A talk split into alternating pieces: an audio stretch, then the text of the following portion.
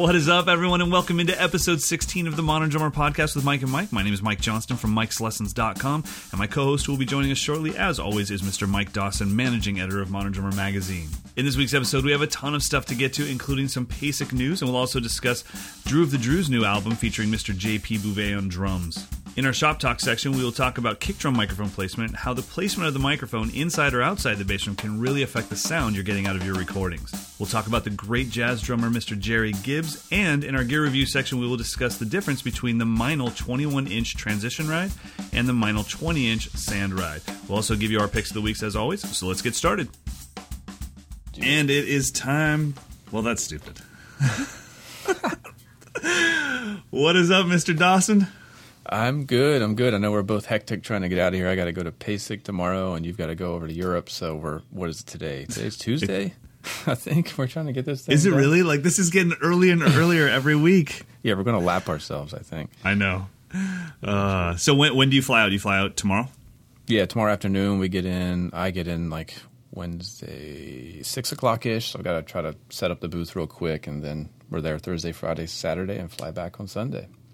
And then do you get a chance to go around and see the clinicians, or do you have to stay at the booth the whole time? Uh, in years past, I was the, the reporter, so I would check out all of them. But this year, I'm going to be in the booth. Uh, you know, we're we're going to be offering subscriptions, um, all that kind of stuff. So I'll be in there most of the time. We've got Miguel Monroy, who's going to be covering all the clinics for us and doing some filming. So I'm going to try to sneak into a few of them. We're also interviewing a lot of the artists, and a lot of these guys are my friends. So I want to at least know, Sure. get over to the to the clinic and say hello because it's so crazy. I it's almost impossible to expect people to stop by our booth because they've all got their commitments and stuff. So. I have a cool little sign that says "I'll be back shortly," so I'll probably That's a very inventive sign. yeah yeah. So I'll be dipping out every hour for a couple minutes just to say what's up. It's an awesome lineup this year too, man. Yeah, it's pretty um, diverse. I'm kind of I'm yeah, that's. I was gonna say they they really. It seemed like they attacked like the hipness, you know, bringing in Garstka and Anika. You know, um, I mean, I I was looking at the lineup today and I was like, holy crap, that's just an amazing Yeah. lineup. You know. Mark Guiliana. Yeah, Mark. Exactly. Yeah, Yes, that'll be cool. That'd be cool. Um, I'm excited to see how it all goes.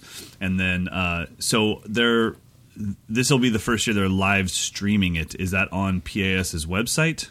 yeah, it I'm is, assuming? and it's it's Okay. it's paid. I'm not sure what it is. You got to pay a fee, and they're not It's streaming. paid? Okay. Yeah, it's a paid for thing. didn't know that. And they're not streaming every clinic. It doesn't look like. So it's it seems like it's about maybe 75 percent. Hmm, that's cool. I, I, I'm I'm excited to see as somebody that has been doing live streaming for a while. I'm excited to see how they do it and kind of you know what they're using to make this happen. You know, I mean, it's not quite as simple as like, well, let's just spend a bunch of money. I mean, the higher the quality that you stream in, the the fewer people can watch it, and the lower quality you stream in.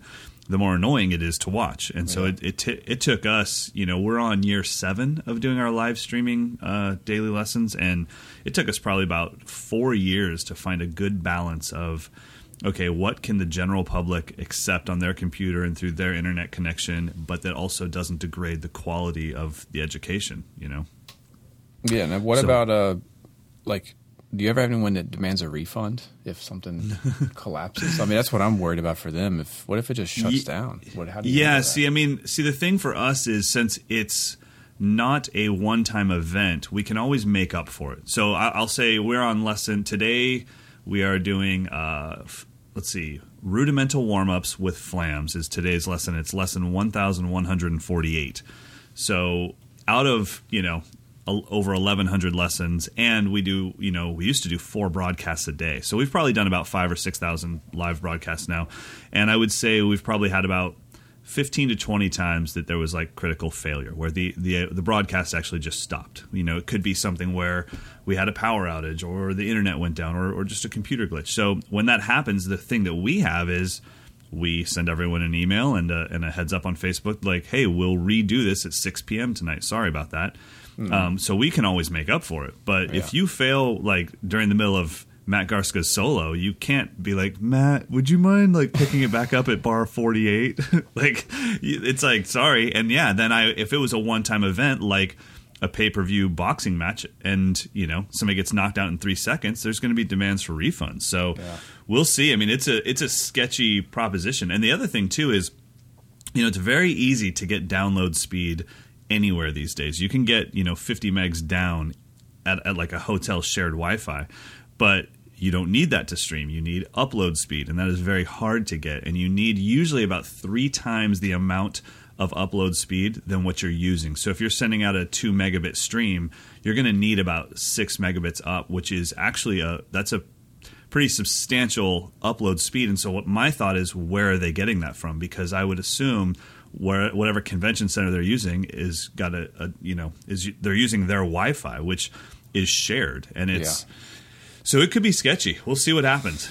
Um, yeah, well, I'm aside from that, I'm just excited to go down and get some nice barbecue in Texas. Oh man, yes, that'll be awesome, man. That'll be very cool, very nice indeed. Well, you'll be there. I'll be in Europe, and Yeah. and we'll be trying to plan somehow or some way to do this podcast while I'm in Europe. So that should be should be exciting. Yeah, maybe you should bring your translator.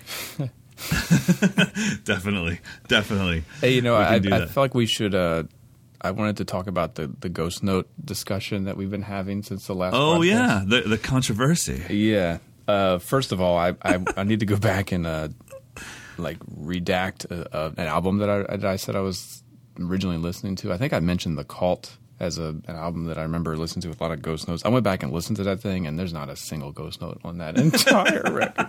That's awesome. It's a Bob Rock production. It is Mickey Oh, Curry on drums, and it's Okay. still a little bit, you know, it's not quite glam rock or, or hair metal, but I mean, yeah, there's definitely the snare is gated and reverbed, and there's And it's just. I mean, he probably accents. played ghost notes everywhere, but you don't hear. But they were gated out. Yeah, yeah. so I got to apologize if anyone who went back. I mean, my memory was was uh, lying to me about that one. It's still a good songs, and Mickey Kerr is a great drummer, but that was not a good ghost note suggestion.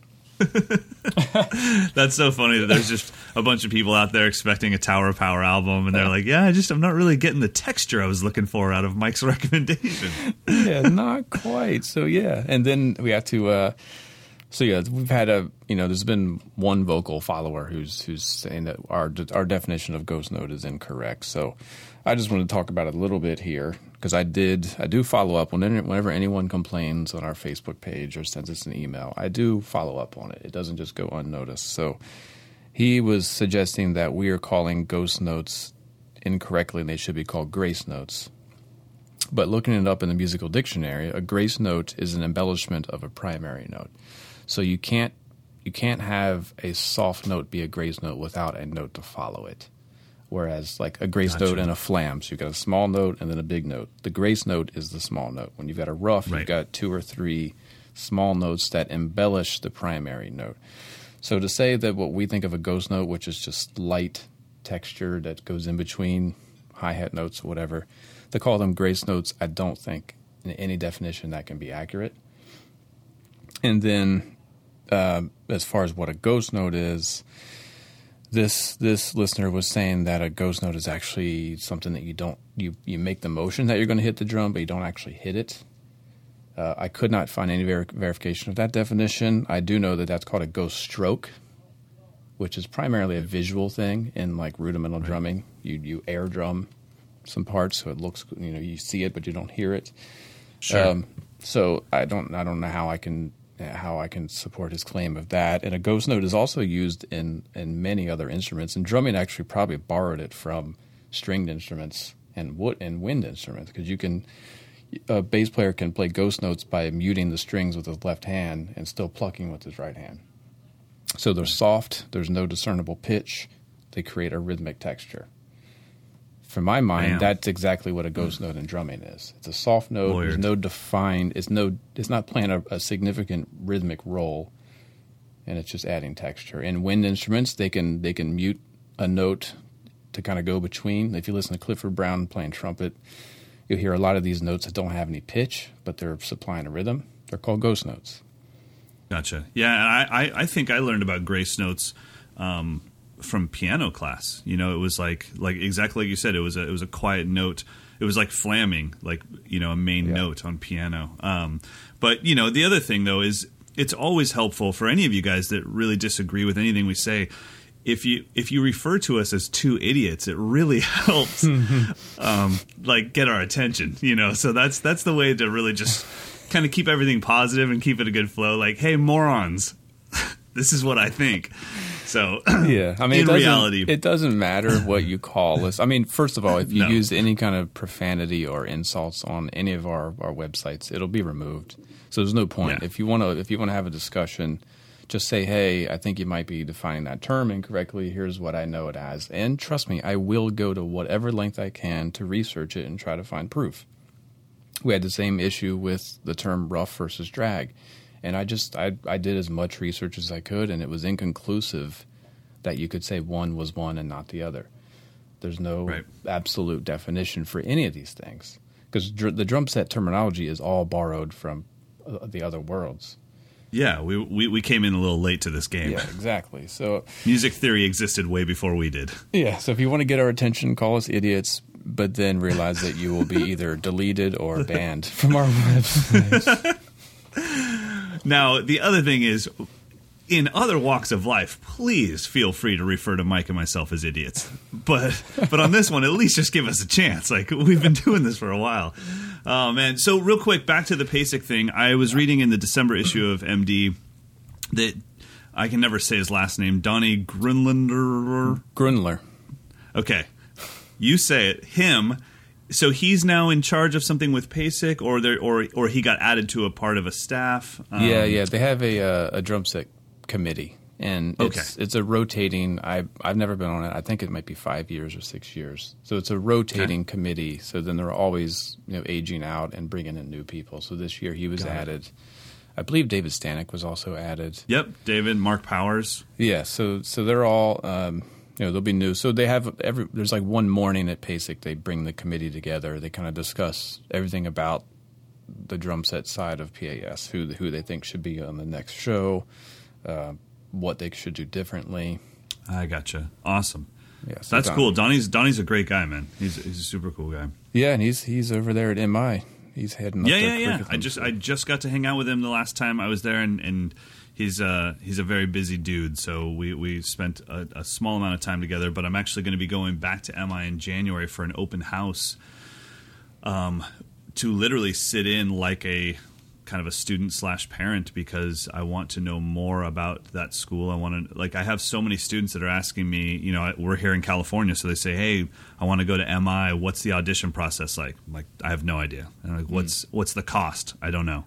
What what degrees do they offer? I'm like, I don't know. So I'm like, you know what? I'm just going to go to an open house and I'll just drive down there and sit through the entire you know day of presentation and learn more about the school so that between that and what I know about Berklee and what I know about Drummers Collective and you know William Paterson, I can make better recommendations to my students when they're getting in, getting into that 17 to 18 year old world and they're thinking about really doing this. I want to make sure that I'm giving them proper advice. So yeah, yeah, cool. so hopefully I'll get to see him there again. By the way, uh, speaking of people that went to Berklee School of Music, JP Bouvet has a new album out with his band, uh, one of his many bands, Drew of the Drew. The album is called What Does It Do? And it is awesome. Um, this I'm not saying this because I'm just a fan of you know JP or he's one of my closest friends. I'm saying this because it really is. I love when bands are able to take a step forward. And Drew of the Drew's first album, Drew is a bass player, by the way, um, and it's his group. But it's it's got you know uh, two drummers. Uh, so cool. uh, JP and Ian are playing drums, and then uh, female guitar player, female lead vocalist, and then Drew's playing bass. And Green was an incredible album, um, and it was just like anybody's you know first album. It was just incredible and very adventurous. This album is really like honestly kind of groundbreaking. So I really hope you guys will check it out. And by the way, I was going to say this last week about Ghost Notes uh, album with with Sput. Just when it comes to things that people put, I mean, everything they have into it. I mean, everything. Like they put their personal finances on the line for this. Just buy the music. It. I promise, the listening experience when you buy music is much different than when you just Spotify it or you just download it for free somewhere because you just you take pride in it and you want to get value out of it. You want to listen to the same song 20 times because you paid for it. So, you know, I'm not here to make a big speech on that kind of stuff, but I am telling you this.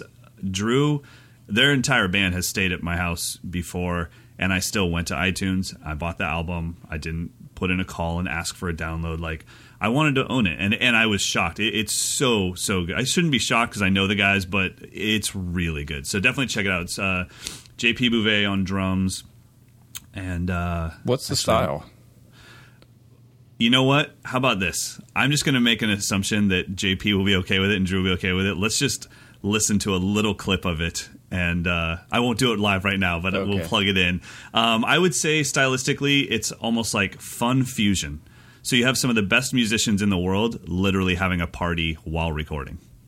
Wow, Um, cool. There's a lot of mix of dubstep, um, but it's all like I said, it's two drummers, uh, Ian and JP. So they are just having the time of their lives, and it's really cool. Like you might have something where there's like a you're getting ready for the dubstep drop, so there's you know that kind of 16th note snare crescendo happening Yeah. where the drummer would have to stop playing his ostinato on the hi hat to make that happen. Well, now JP can play the hi hat while Ian builds the snare.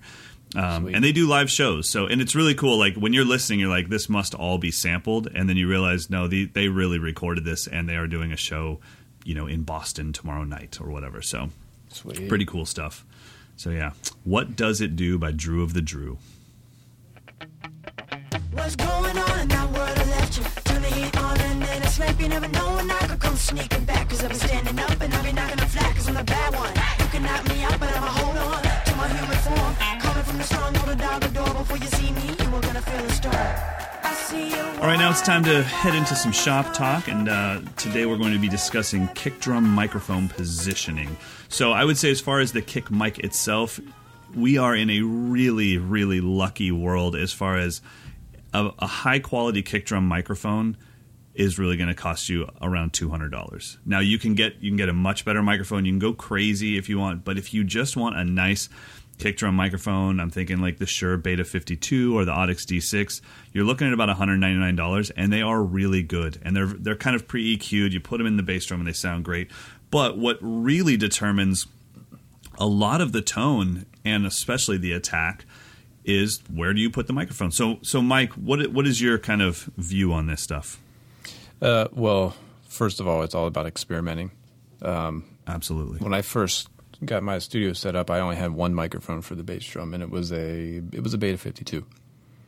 So I just messed around with every possible option, miking it from the batter head, miking it from the front head, miking it inside the drum, and for most situations, it ended up being the, that I needed the most kind of punch and attack out of that one mic that I could get.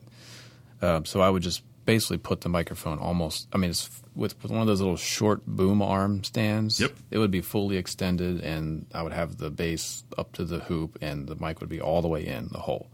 So it would be you know, pretty much at the batter head. Um, and I sometimes I would aim it at, at the beater spot, but usually I just put it straight in the hole and just all the way toward. And that gave me enough attack, so I didn't have to EQ it so much with all the high end but the microphone still captured enough low end as well. So that's that'd be like my if you want a contemporary modern bass drum sound, do that. And then as you bring it out, you get more tone. And, and I found that that's when muffling and tuning become really crucial. So if you go all the way in, you're getting you're getting all punch, all attack. You can you can basically tune the drum just decent and it'll sound good. But as soon as you start getting it towards that front head, you're going to be picking up more resonance and it's going to start sounding wonky if you're not Yep. careful. You're probably going to have to pad it down a little bit more. I tend, I've tried the halfway in the hole technique that a lot of guys use, but Right. The the club the club miking technique. yeah, it just ends up causing more more trouble than it's worth. Totally. you, you can start hearing the like if you if you don't have something on the the hole, like a like a it, or if you do have something on the hole, you're going to hear flapping. that. You're going to hear flapping. If you have like a kick port, you're going to you're going to hear the kick port kind of moving a little bit, or if or if you cut the head yourself. There's so much air coming out that you're hearing the air hit the microphone. Yeah, it ends up. You I just that- don't dig that spot. No, it's weird, and I always like when. So one of the things we do at camp is on our last day we do a ton of mic A being. So it's like okay, let's run through all the overheads I have and listen to the difference between them, and then let's run through the kick mic positions. And they always are like, "How come you don't do the normal one?" And I'm like, "Because the normal one is done by guys in like really small clubs that didn't go to engin- you know school Yeah. for audio engineering. Like, it's some myth that they saw on an MTV MTV video, and everyone's always done it. But when you put the mic right on the port, that port is focusing all of the air that is coming out, and there's this huge poof of air that Yeah. nails your microphone and creates fake low end. And the thing is, I can't do anything about it. Once it's there, you've recorded the air hitting the microphone. So that fake low end that's happening, that woofiness, I can't really do much with it. Where if I had the mic where you had it, I can just add some 60 hertz and bring in some low end through EQ. But at least I, I don't I don't have anything in the way. So I'm not a huge fan of that position. Really, for me, it's either I do the same thing as you. I have the boom mic stand, and um, the bass drum mic goes all the way inside the kick, and I've got it really. I have a 14 inch deep kick, so not a very deep kick at all, and it goes right at the halfway point of the kick drum as far as the depth. So if I had like the Kelly SHU mic system, that's where I would put it. Yep. So I either have that, or if I want to really get rid of all of the attack, then I just aim that same bass drum microphone at the reso head, right at the middle of the head, about you know four to six inches away, and then that just gives me the warmest kind of Steve Jordan non-attack sound I can get. you Yeah, know? that's what I use whenever I have a bass drum with no uh, no hole in the head. sure. I just I, I use the finger technique, so it's three finger widths from the center of the head, and then I offset the mic by like maybe an inch and a half, so you're not getting because the dead center of the head is a nodal point. Okay. If you move it a little bit off center, you're going to get more a little bit more uh, low frequency out of it. And I go close to the head Awesome, just just to control bleed, but ideally. The trick that I actually just learned was you should have someone else hit the drum and then kind of put your hand in front of the head and feel where you're feeling the most movement of the air. Okay. And then, then put the mic there. It usually ends up being like an inch or two off center. Gotcha. That's been gotcha. working. I have that on my. I have an old uh, Ludwig 20 inch kick setup now with the original heads on it and no no uh, no No hole. port. Yeah. And that's perfect, just off center of the head. Yeah. No, but you're right too about bleed. So if you guys are out there doing gigs, you know, having your bass drum microphone inside the bass drum is a great idea because it, you know, one, it's it helps the bleed, and then two, it helps with like your singer, guitar player, bass player running by and knocking over your mic and then ripping the head and. You know, so I, I I'm I'm totally a fan of that. Or, or like I said, if I'm here by myself, I don't have to worry about bleed, and I just want that nice warm vintage sound, then I, I I put it outside the head. The other thing, guys, too, is even if you don't want to do muffling, you should definitely put something like maybe even just a T-shirt at the bottom of your bass drum to break up the sound a little bit because that's if you've ever kind of just had your bass drum wide open and it sounded great to you and then you recorded it and you got this weird kind of racquetball hitting Yeah. uh The you boing. know a racket Yep. sound that pum pum that's exactly what's happening is that you don't have anything to break up the sound and so by just putting a simple t-shirt in the bottom or something you know and not having it folded perfect it'll break it up enough to get rid of that weird kind of i don't even know what that sound would be called but i can't stand it you Yeah. called it wonky It's yeah, it's it's wonky, boingy. It's, it's Yeah, definitely- boingy. There There's we go. definitely reflections bouncing up and down, especially if you have a if the inside of your drum is really like varnished.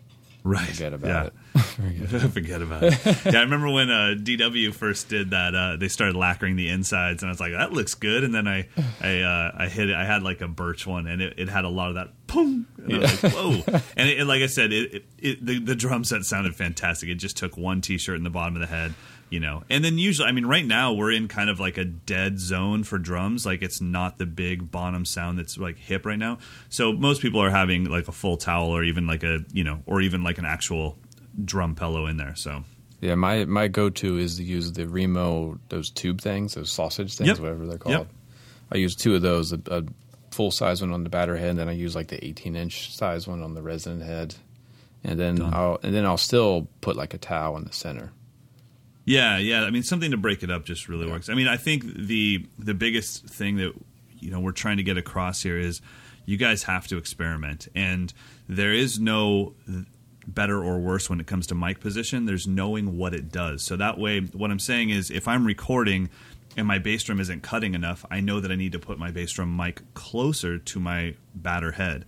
And if my bass drum is giving me way too much attack, I start backing that bass drum mic off all the way till I get outside the head, and then that's going to give me my warmest sound. So none are better or worse; they're all correct. You just have to know what they do so that you can change to get the sound you're looking for. Okay, so let's talk about quintuplets. Um, Bill Bachman, the rudimental drumming expert, uh, who's been writing for us for years at this point, has a book out with us called Stick Technique that I highly recommend to everybody. It's a good like if you already have stick control and maybe even accents and rebounds and maybe maybe you've gotten master studies, but you need you need that like contemporary rudimental technique style. Uh, his book has all that. It covers all the techniques, the Moeller, all that, all the variations that that Jojo Mayer discusses in his DVD. So I'm pretty proud of it. I know he's proud of it. Uh, it's one of our, our more popular books. So it's called Stick Technique. So anyway, in this article, he talks about using quintuplets as a subdivision um, for developing technique. So he, he's adding accents um, to all the different partials of the quintuplet uh, in, in two different ways, either either as separate, you know, two accents shifted all around, or just compound. So he's adding an accent each time. Um, and then he has a little excerpt at the end where he's combining, you know, eighth notes, quarter notes, quintuplets, triplets. Uh, and I have to point out if anyone has looked at the magazine and they are confused on page 75, the last line, for some reason, the sixes over the sextuplets did not print. So you have little squares. the little squares. So, I mean, we're hoping that most people can look and see, okay, there's six notes, so that must be sextuplets. But our apologies, that was that was a mistake, and somewhere in the conversion from digital to print. Um, so just drawing some sixes. Those are all all those boxes equal six. Well, maybe if you would have written that they were sexy tuplets, then everything would have been fine. but you got. Well, dude, I mean, so when it comes to quintuplets, you know, first of all, people need to understand that the re- they're not hard. Like it's so funny to me when people are like, "Yeah, quintuplets are really hard," and I'm like, "Well, but you can play 16th note triplets and 32nd notes, and that's more notes per pulse than quintuplets." So, I think that's incorrect. Quintuplets are not hard; they're unfamiliar. Yeah, and exactly. if you started your drumming journey with quarter notes, eighth note triplets, quintuplets, and septuplets, then things like 16th notes and 16th note triplets and 32nd notes would be extremely unfamiliar to you as well. So really what's happening is you you skipped a step. You went quarter notes, eighth notes, eighth note triplets, 16th notes, skip a step, 16th note triplets, skip another step, and 32nd notes. Yeah. So the quintuplets and the septuplets just seem a little weird, but really you just have to understand there's simple mathematics behind this. It is a five to one ratio. Every time you hear a pulse, you have five notes. So when you have a pulse going on, all you have to do, uh, for me, I just put the syllable ga at the end of 16th notes. One e and a ga, two e and a ga, three e and a ga, four e and a ga, one, two, three, four, five, one, two, three, four, five, one. And by doing that, the more you do that, and the more that you're just kind of tapping on your lap and getting used to groups of fives, landing on the pulse, they they won't become so foreign to you. So just kind of make sure that when you tell yourself, "Man, these are really hard," it's like well, they're not hard; they're unfamiliar. So make them familiar. Start to practice them more. I also think it's really cool that quintuplets. I think it's the first subdivision that has made become a trend via social media due to uh, maybe Annika. You know, she she does a lot of clinics on quintuplets, and and she's always posting like working on quintuplet grooves. Yeah. But I've never seen a subdivision become a trend before. People are asking me like, "Hey, can you teach me some quintuplet stuff?" And I'm like, "Really? Like that's coming up in your gigging life a lot lately?" Or That, yeah, that's like, what I was wow, going it's to a say. trend. Like, like that's that's cool, but if you're not playing like Vinnie Colaiuta's gigs, there's really not much of a. That's why it's skipped in in Exactly. basic pedagogy because it just doesn't. I mean, if you're playing drumline, that they're, they've that's been used for for decades at this point, but. Sure. Uh, in most pop music, I mean, you're just not going to come across it. It is fun. I do like the way that it, it feels kind of. It feels like sixteenths. It feels like sextuplets, but it's not either. Right. Which is Yeah. kind of neat. Yeah, So- it's just yeah. I just think it's funny that like it can actually take on a trend, and it's like I, I have to ask my students, okay, well, you tell me why you need to do this, and I will be happy to you know focus some lessons on it because we do.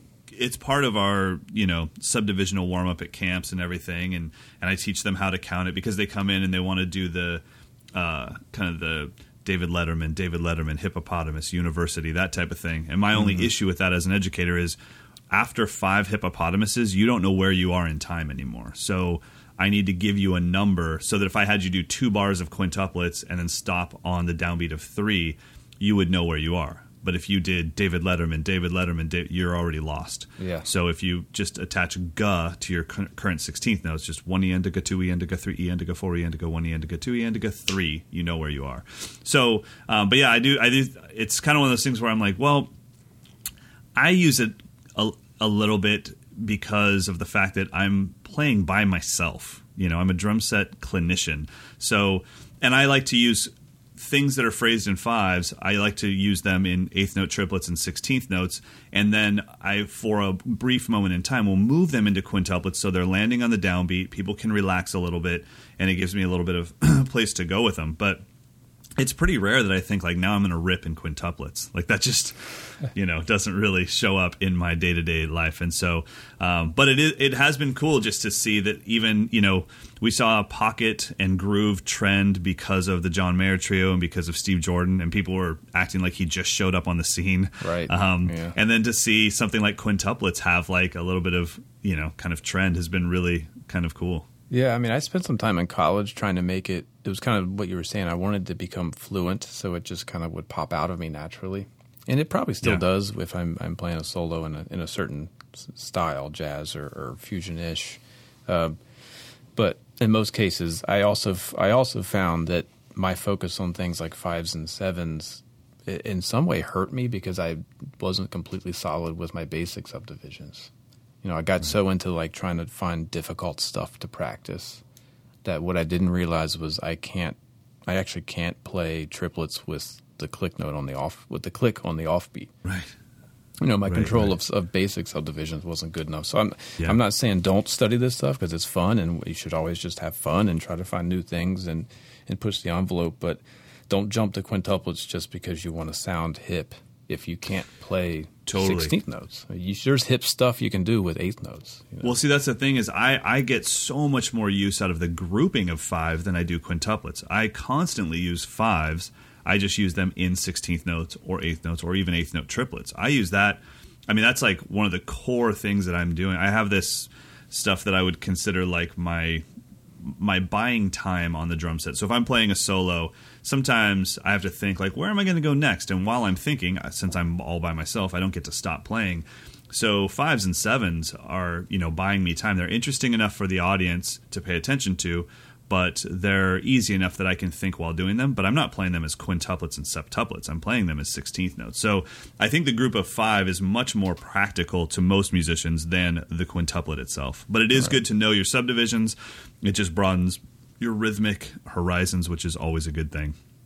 Yeah, and really, I mean, the point of the article is to get you comfortable with the subdivision, but it's more importantly, it's it's still focusing on just basic techniques. It's all hand technique. He's Totally. talking about how to combine downstrokes, tap strokes, upstrokes, uh, in in a systematic way using the five as your subdivision. Right, right. Awesome, man. Well, let's move into one of your uh, featured guys. He uh, got a nice big spread in the December issue, and that would be Gerry Gibbs. Now, I know very little about this man. All I know is I read his article that you guys did, and then I checked out uh, his a, a couple of his groups on iTunes. And first of all, I have to say that like, what is it, the Thrasher Trio or um, Thrasher Dream Trio. yeah, the Thrasher Dream Trio. Like, that's kind of a dope group. Like, he's Yeah. got Ron Carter on bass, Kenny Barron on piano, and then like having people like Roy Hargrove sit in. Yep. I was like, whoa, okay. I mean, that immediately got my attention, and so I was kind of blown away by that.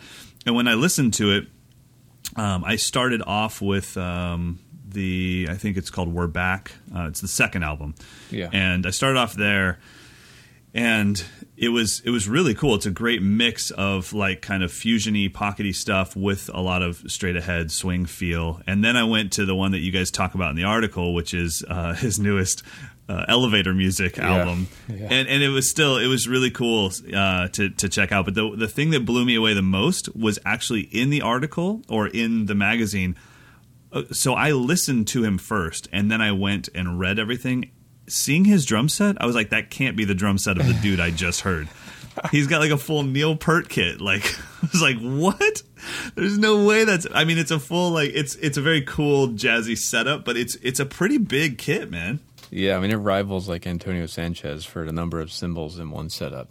Yeah, sure. But I mean, re- you read the story. I mean, that's not his typical setup. Uh, he he did this record in the studio live with an audience, and because every track stylistically was so different, because he's doing like Burt Bacharach songs and things like that, that and Mancini tracks, he he just needed all these these palettes as options. Uh, Gotcha. So, so it's not. You won't see him at, at at the Village Vanguard with with this kid. Okay, okay. and I think he even says in the interview that there's there's some stuff that he didn't even touch, like the second snare drum. He he had it there because it's detuned for that type of sound, but he never even used it because it didn't need it. It didn't go there. But it. it is pretty. It's a pretty crazy setup. now, have you have you met him before? yeah, yeah. He's uh he's been he was actually at the office uh, a couple of weeks ago to pick up some magazines and hang out. But yeah, I met him a few years back. I don't remember who uh, introduced us. Uh, we did a story on him a while ago, and I don't know. You remember Terry Gibbs, the vibraphonist? Uh, just the name. Yeah, so he was. I mean, yeah, you wouldn't probably never have met him, but he he was like, and he and Mel Lewis had a big band back in the day. So, I mean, he, Terry is is huge on that kind of post bebop era. Uh, so that's his father.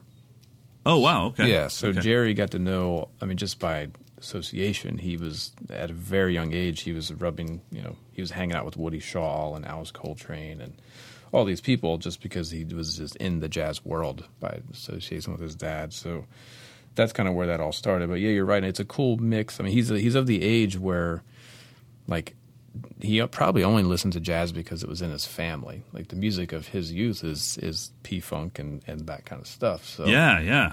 so he's jazz by association, and that's just the music of his his heart and soul, which for you and I would probably be the Beatles and Led Zeppelin because that's what our parents listened to.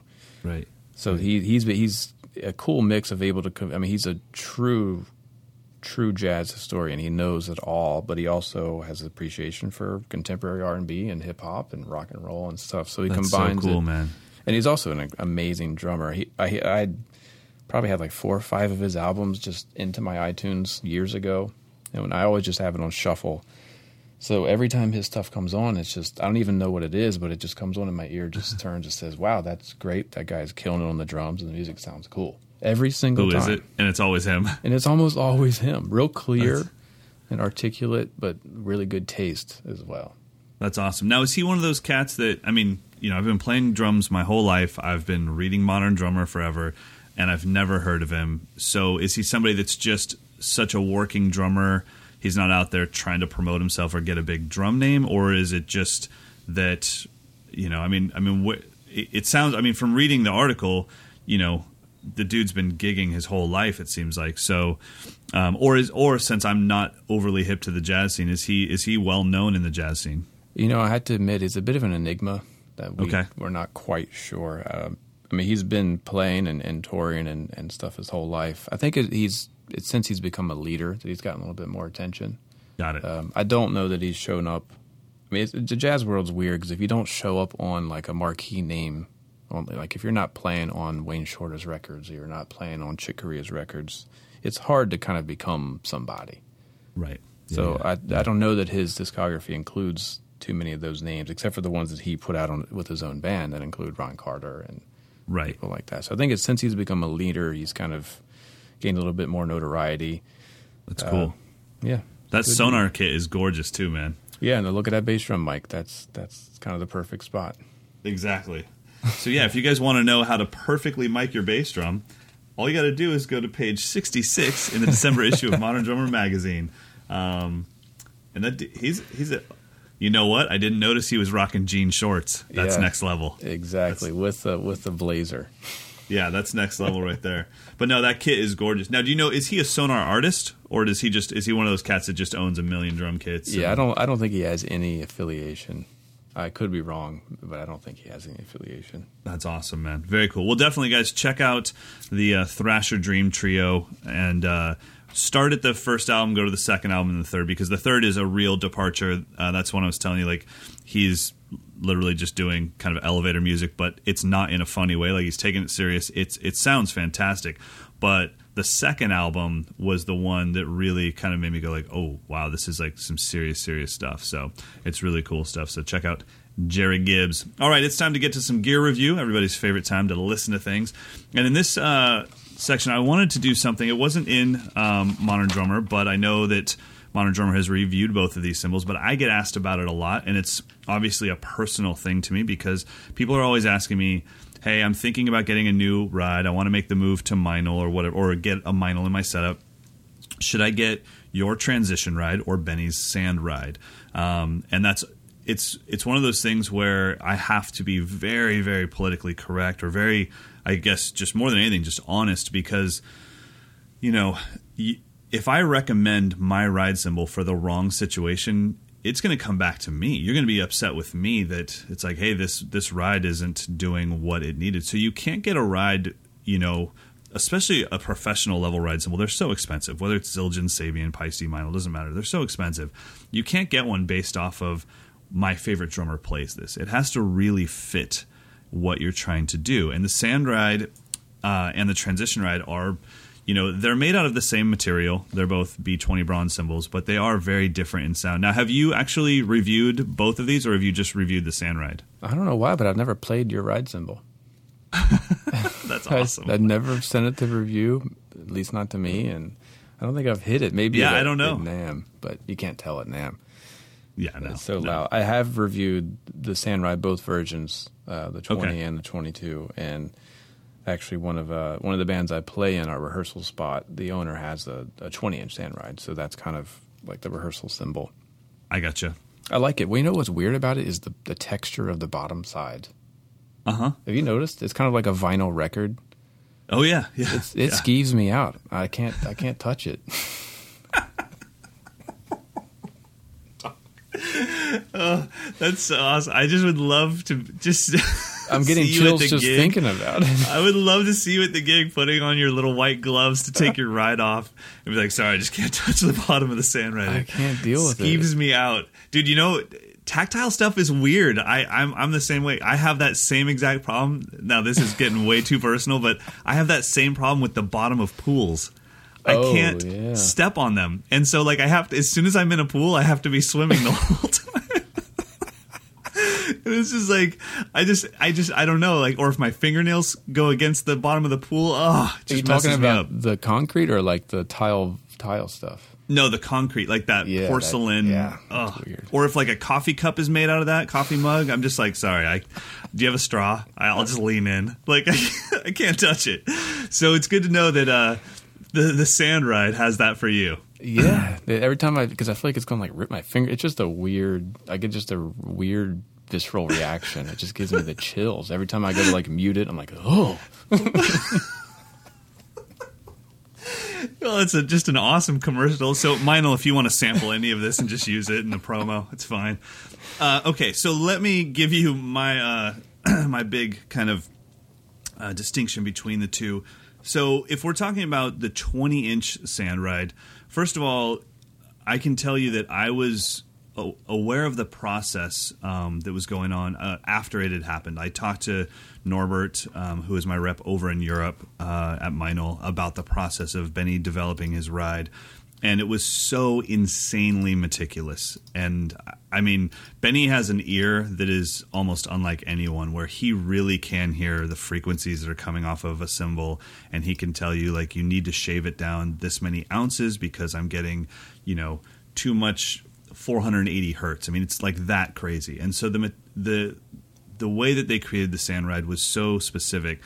And I and what I love about it is, you know, I think signature products should relate to the artist. I don't like things like that Pearl Chad Smith snare drum where it's like Chad doesn't play this. This isn't that doesn't make any sense to me. So I love that Benny's ride, like when he plays it, I can tell you this. When I play his ride, it doesn't sound like when he plays his ride. Mm-hmm. And that's not only because he's amazing. It's like it's really meant for him and the way he plays. and it Um, sticks. it- and his exactly, absolutely.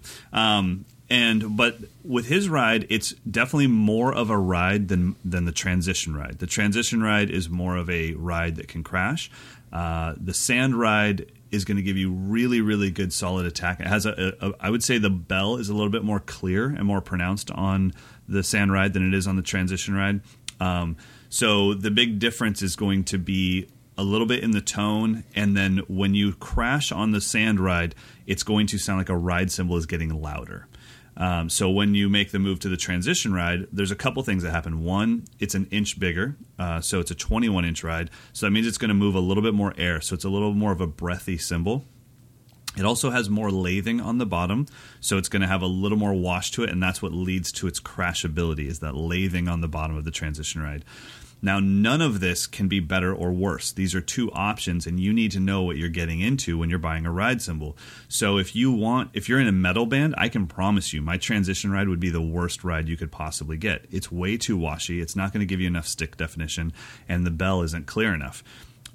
My ride was made for me. So what I wanted was I wanted when I was playing on the ride, I wanted there to be some crash wash going on the whole time. Then I also wanted to be able to lay into the side of it and have it open up into kind of a crash cymbal.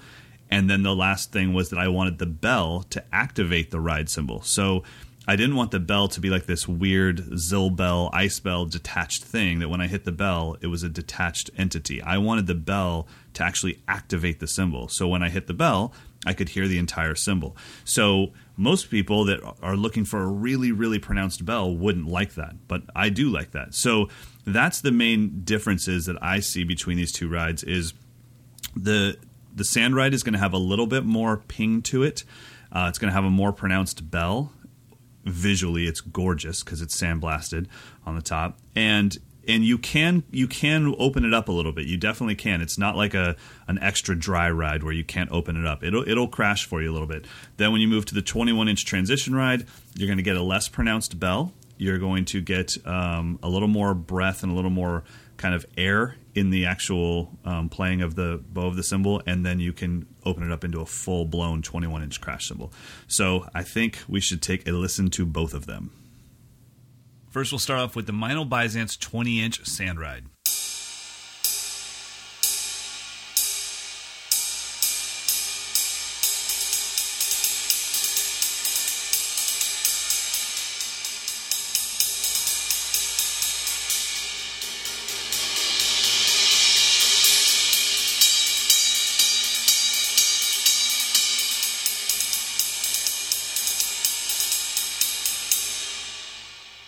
Now, the Meinl Byzance 21 inch transition ride.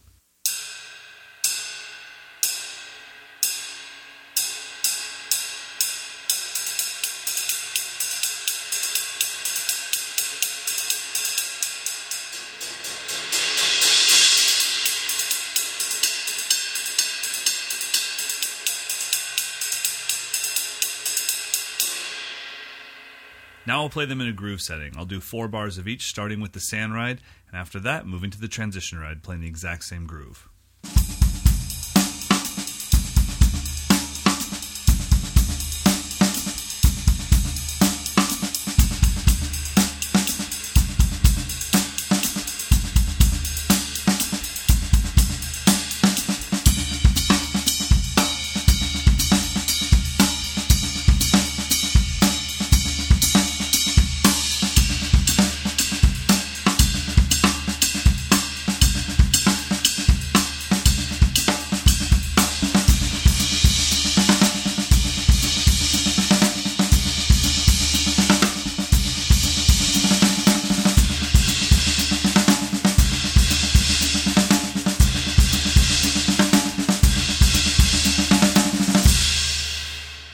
Okay, it's time for a pick of the week. Um, I'm going to start at this time, but first, before I do, I want to point out that remember a couple episodes ago I talked about the toilet chain as my pick of the week. Yeah, you did. Yeah, so uh, and I also mentioned that, that Johnny Radelet used dog tags to do the same Yeah. effect. So in Yeah. the December issue, actually on page 71 in the gearing up feature, you can see that he's got the dog tag chain wrapped around his uh, his ride cymbal. So that's there's an illustration of that if anyone was curious about it. It's a Oh, smaller yeah. it's a smaller chain. It's not like the big beaded chain. It's a smaller beaded chain, so it's a less you know less pronounced sizzle, but just adds enough. So That yeah. looks like a fun setup, man. yeah, pretty crazy. 18 inch bass drum. Got that big. Is that maybe one of the Vater beaters or just yeah, a random one of those, big? those vintage bomber things. Yeah, that's cool, man. Very cool. cool. And he's got like some random fruit on top of his hi hat. Um, What is that? Yeah, some kind of shakers, I guess. probably some kind of like lollipop shaker jobby thing. I don't know what's going on there, but it's awesome. Either way, it's very cool. There. So anyway, my pick of the week this week. Um, well, actually, it's two. I might have I might have mentioned the the Vic Firth Universal Practice Tips before. I don't remember if No. I did or not. Okay, so No, my pick of the week is, is twofold. One, it's Vic Firth put out these these little plastic attachments to go on the tip of any drumstick, and it turns it Okay. into like a, a it, it makes it bounce on any surface. Yeah, yeah, yeah. I, I, I was warming up with them uh, in Ireland. Mark Guiliana had them on his sticks, and we were in the backstage warming up with them. So it's the size of like two two grapes, so you can just carry them around with you, or you can just put them on a pair of sticks and leave them in your stick bag, and, and that way you don't need to carry a practice pad around with you. Um, it works pretty well. I mean, it's not it's not the the most amazing rebound and experience, but for not having to carry like a real feel if you're going on an airplane or whatever, it's a great great option. I'm glad they they had put out the the sticks with those things permanently attached years ago, and they were awesome. This year they finally put out the tips themselves, so they, they'll fit on any stick, uh, you know, with a with a normal shaped tip. So that's one side. The other side of it is actually uh, when I was interviewing Dom Famularo, he gave me a pair of his pad sticks. Have you seen these? I didn't even know there was such thing as a pad stick. Yeah, it's called. Dom's Pad Stick, and I believe it's only available on his website, but it is made by Vic Firth, Okay. and it's basically a like a, a marching size, like maybe a two B or so size stick with a big round wooden tip, Okay. which is a, like a throwback to an old uh, like Jim Chapin used to carry around these these sticks with these crazy huge tips, and that's what he used all the time. So I'm kind of weird in that like I don't care what sticks I use when I'm playing drum set. It doesn't matter any size. I mean, within if I'm playing jazz, I'm not going to use a 2B, but right. I really don't care. I mean, I will use anything um, on drum set, but when I'm playing on a pad, I just have to have some sort of a dedicated stick for that. I Really? don't know why. Yeah, I go, I've gone through phases where it'd be like the Vater concert stick, or it'd be the Vic Firth, uh, uh, the whatever their concert model is. I can't remember what it's called, but um, and then now this is my thing, Dom's pad stick. So whenever I'm on a practice pad working out, I'm using these. So, Wow, man.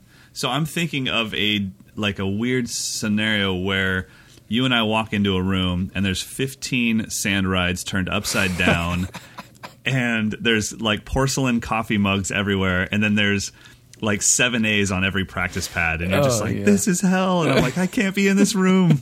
uh, that's awesome, man. Very cool. Yep. So you can check them out. They're they're on Dom's website. Check them out. My pick of the week is, uh, I believe, under ten dollars. It's um, so if you guys don't know, the when iPhone moved, I believe, to the iPhone six, and this is definitely true also for a ton of Android phones. Well, they're they're rounded on the on the edge now, so you can't ever put them on their side. And and if you're anything like me, you use your phone a lot to film things. And so I'm always traveling and I'm always trying to film things. And it's really hard because the iPhone won't stand up on its edge anymore. So if you go to Amazon.com and just type in iPhone tripod or smartphone tripod, no matter what kind of phone you have, for literally about nine dollars, you will find a ton of different tripods. A lot of them even come with a free uh, Bluetooth device that will allow you to press start and stop um, from wherever you are. So that's really cool Oh, cool. but it's so simple. Um, I know you can't see, but I can show it to Mike. Um, but it's just a little tripod, and you just put your phone. And, it, and this is not for an iPhone specifically; it's for any smartphone. But it makes it so easy. If I'm at, you know, say I'm at the airport and I have this great idea and I want to share it on Instagram real quick. I, this thing is in my backpack. It takes up no room whatsoever. And then I get to the hotel room and I want to kind of you know maybe periscope some some warm ups. It, it's it's just there. So if you if you use your smartphone to film yourself a lot, definitely just go to Amazon and just type in uh, smartphone tripod, and for under ten bucks, there will be something at your door tomorrow. Great. Boom. Well, we are going to get on some planes. So Yes. I am headed to uh, Spain, then to Portugal, then to Scotland, then to London, and you are headed to one of the biggest drum events in the world, which is PASIC 2015. San Antonio, baby. I look forward to talking to you from some random hotel room. For sure. All right, guys, have a great day. We will see you next time. Later.